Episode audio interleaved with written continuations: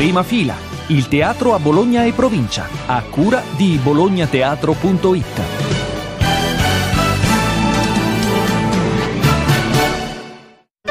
Prima fila, calendario degli spettacoli.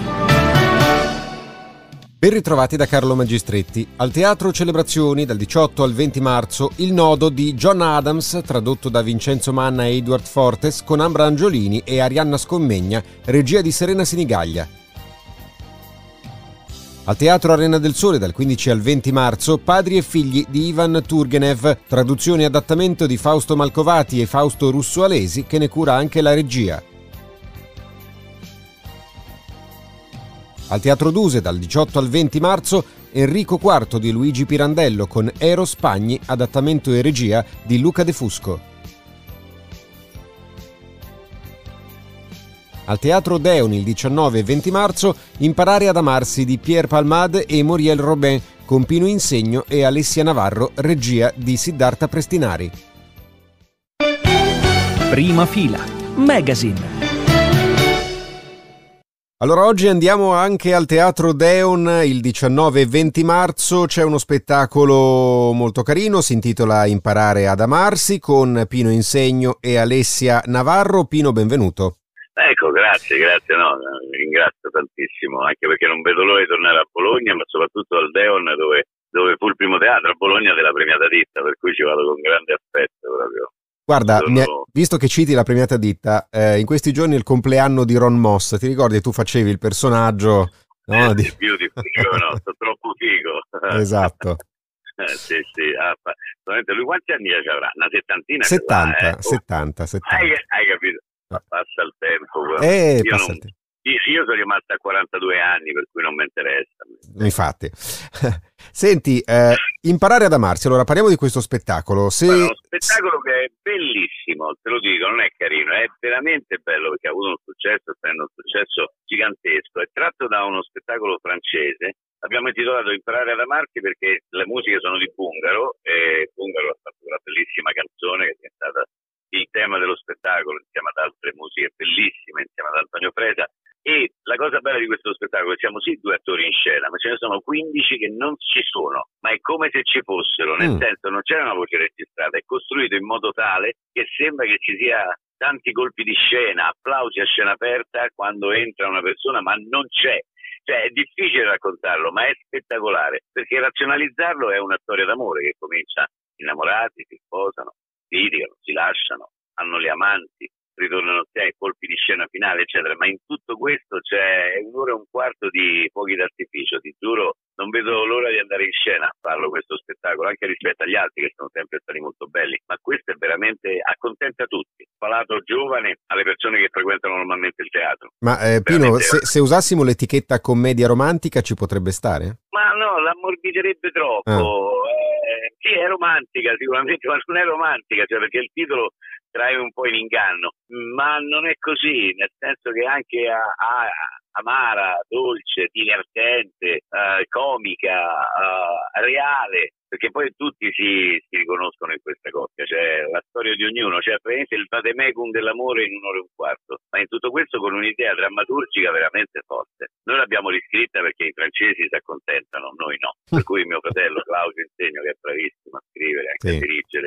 anche se qui c'è Siddhartha Prestinari come regista, la, l'abbiamo ritoccata in maniera formidabile, perché gli, i francesi sono bravissimi, a certe volte si accontentano e va bene, noi invece fino all'ultimo secondo c'è l'ultimo applauso, proprio l'ultima battuta che vale lo spettacolo. Bisogna vederlo assolutamente. No, è proprio bello, guarda, non è, è, io non vado in scena se non faccio una cosa bella, non vado in televisione se non presento un, o un game o uno spettacolo valido, non vado per radio se non ho nulla da dire. Non vado a fregare la gente dopo 40 anni di carriera, sinceramente toppare non mi piace, prendere in giro la gente non mi piace. C'è una bellissima evoluzione, è proprio un bello spettacolo, guarda, mi piace solo stare solo due giorni. Poi il passaparola è quello che vince, ma io credo che il Teon abbia il suo pubblico e sa perfettamente che cosa viene a vedere, non, non viene tradito il pubblico, anzi, anzi e ti dirò quando dico questo, poi vanno a complimenti ad Alessia. Alessia Navarro è un'attrice pazzesca. Eh, lei normalmente lavora al Quirino, all'Eliseo, fa spettacoli come Frida Kahlo, eccetera, ma lei è anche bravissima nella commedia. Io chiuderei, e... Pino, se, se sì. mi consenti, con una domanda personale, perché eh, sul palco sì. appunto c'è Alessia Navarro, voi siete anche una coppia nella vita, ma qual è la difficoltà di condividere la vita e il lavoro?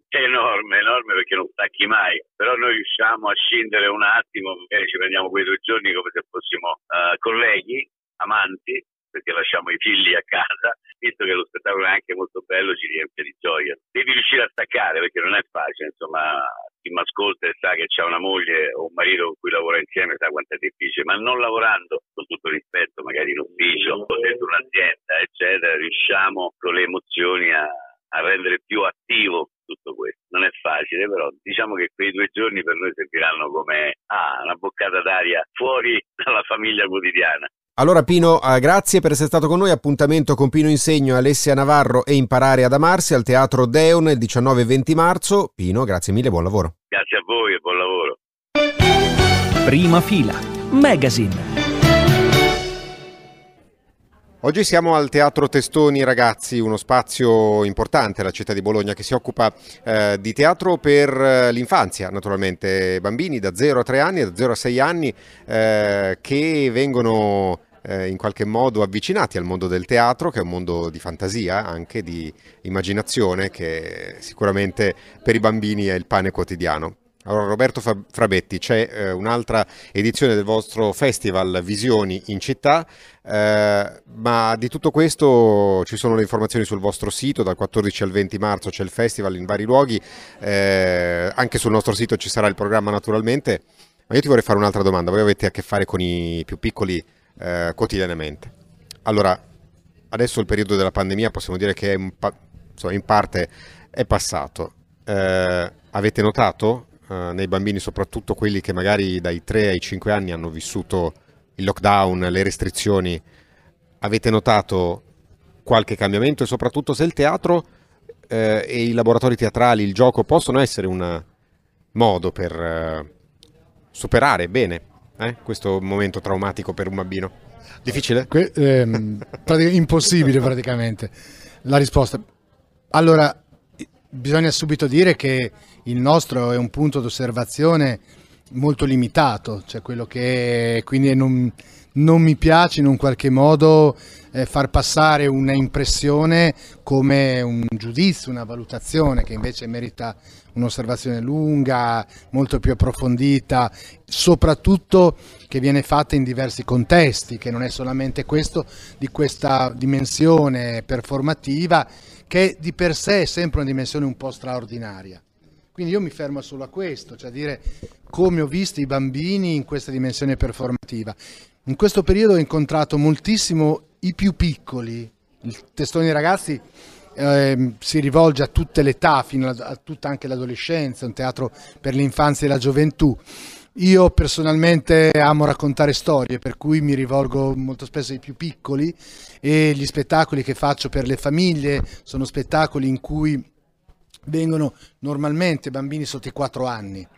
Quindi la vera generazione Covid, ovvero chi è nato nel 20, nel 21 o chi è magari nato nel 19, però ha vissuto il 20, il 21 e questa parte del 22 in un certo modo. Beh, sinceramente io grandi differenze dal mio limitatissimo punto di vista non ne ho viste. Il loro piacere nell'essere nelle situazioni è rimasto immutato. Forse viene a mancare quella possibilità che avevamo avuto prima della, della, pandemia di poter avere una maggior continuità, di poter offrire di più, di offrire più occasioni, però quel limitatissimo tempo che, nel quale si crea una relazione forte, sensibile all'interno di una situazione performativa, teatro, danza, quello che è, io vedo le reazioni dei, dei bambini e delle bambine assolutamente identiche, diverse perché ogni bambino è diverso per forza, con una volontà un piacere alla vicinanza che assolutamente è rimasto in, in, intaccato. Quindi dal mio punto di vista mi verrebbe da dire no, non è cambiato, però chissà cosa succede dopo, di sicuro i traumi sono stati forti, i bambini hanno un'incredibile capacità di riprogettarsi, di ricostruirsi, abbiamo abusato della parola resilienza, però è vero, sono capaci di ripartire hanno bisogno, secondo me, di adulti che vedano anche attraverso la nebbia, che vadano oltre, che vadano, eh, siano ancora capaci di in un qualche modo non solo di vivere nel mondo della fantasia, ma siano capaci di creare con loro delle relazioni forti perché sostanzialmente interessanti, perché i ragazzi, i bambini, tutti sono soggetti, esseri umani, cittadini talmente interessanti per i quali vale la pena di sognare, spendere sempre di più, spendere parlo in termini anche economici, perché no? Perché il diritto ad una cittadinanza culturale completa vuol dire anche per una società spendere di più nel welfare per, la, per l'infanzia a livello culturale, ma l'idea è che sostanzialmente loro vivano di questa capacità di creare nella situazione del teatro, della danza, eccetera, momenti intensi di relazione con persone che hanno età diverse, sono altre da loro e che si accontentano di dimostrare loro, la loro grande partecipazione in quel momento, in quei 30, 40, 50, un'ora, in cui gli stessi bambini ti regalano altrettanto, però tantissimo. Grazie. Grazie a voi. Prima fila, Magazine.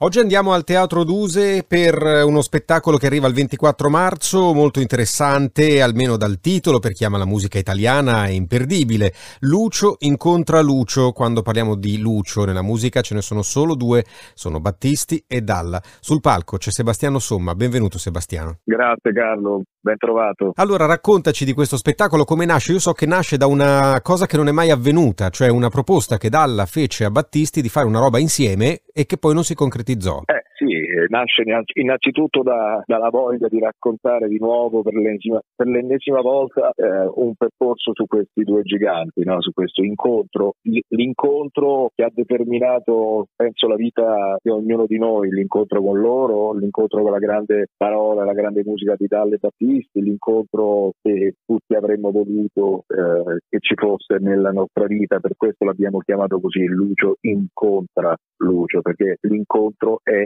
la cosa predominante di questo spettacolo. E anche, come giustamente hai detto te, questo incontro che sicuramente c'è stato umanamente tra i due, ma che non ha prodotto nonostante ci fosse, sembra, la volontà di Dalla di voler concepire un disco assieme a Battisti e poi fare anche una tournée insieme a Battisti, questo incontro che non si è mai realizzato poi in un, in un uh, discorso così di musica d'insieme, di professionalità d'insieme, ma umanamente li facciamo incontrare questi due artisti sotto tanti punti di vista che sembrerebbero distanti l'uno dall'altro, ma che invece poi convergono su una grande passione che ha motivato la loro vita artistica e umana che la ricerca, che, che, tanta roba che insomma proviamo a tratteggiare noi all'interno di questo spettacolo. Avete dovuto fare un lavoro grosso di sintesi perché sono due giganti come dicevi tu ovviamente, ma eh, adesso lavorando a questo spettacolo di cui ricordo c'è eh, la parte musicale affidata all'orchestra da camera della Campania,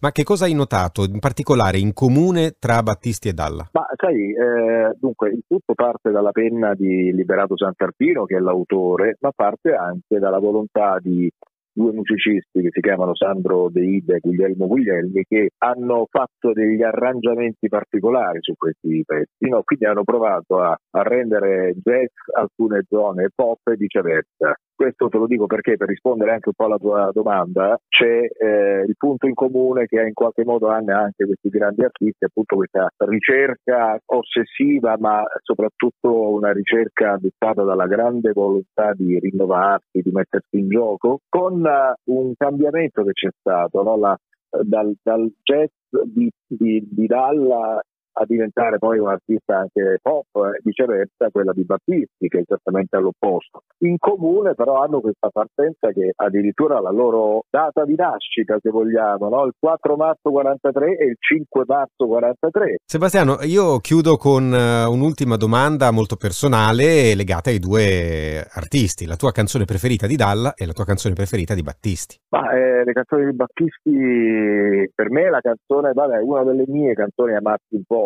perché chiaramente la, poi ognuno di noi colloca una canzone o, o perché dietro c'è una motivazione o per, per, il grande, per il testo oppure perché è legato a qualche cosa di personale legato al periodo in cui l'hai ascoltato. Certo. Quindi direi amarsi un po' eh, per quanto riguarda Battisti e Piazza Grande per quanto riguarda Dalla. Lasciami dire soltanto questa ultima cosa perché sono da, davvero orgoglioso di, e così emozionato e anche così un po' impaurito no, di venire a raccontare questo spettacolo nella sua città, ma sono sicuro che i bolognesi sapranno prendere per buono quello che è il nostro messaggio sincero. Pochi giorni fa c'è stato il decennale, ricordo, della scomparsa di Dalla e l'abbiamo ricordato più volte a Roma, dove siamo andati in scena ed è sicuramente un cantante amatissimo, così come lo è chiaramente Battista. Sono d'accordo con te e noi ti aspettiamo naturalmente qui, poi fai un giro in Piazza Grande, Piazza Maggiore, eh, mi raccomando. Eh beh, ci mancherebbe, non solo, voglio andare a via D'Azeglio, anche insomma devo andare certo. in quel luogo magico. Sono stato pochi giorni fa nel vicolo a Trastevere, al vicolo del Buco a Trastevere, dove Talla appunto eh, soggiornava nella sua casa romana. Adesso andrò in quella bolognese, non vedo l'ora. Allora l'appuntamento con Lucio incontra Lucio al Teatro Duse con Sebastiano Somma e l'Orchestra da Camera della Campania il 24 marzo, ore 21. Sebastiano, grazie e grazie davvero. Grazie a te, ovviamente ci sono quattro voci splendide che racconteranno, canteranno la grande musica, la, la grande poesia dei, dei, due e poi ho cinque musicisti davvero di primissimo livello. Grazie a te Carlo, grazie a te e buon, buon teatro. Siamo alla fine. Prima fila è ideato e realizzato da bolognateatro.it, dove trovate anche i nostri contatti. Grazie come sempre agli uffici stampa e alle direzioni artistiche dei teatri e delle realtà culturali che collaborano con noi. Da Carlo Magistretti, al prossimo episodio.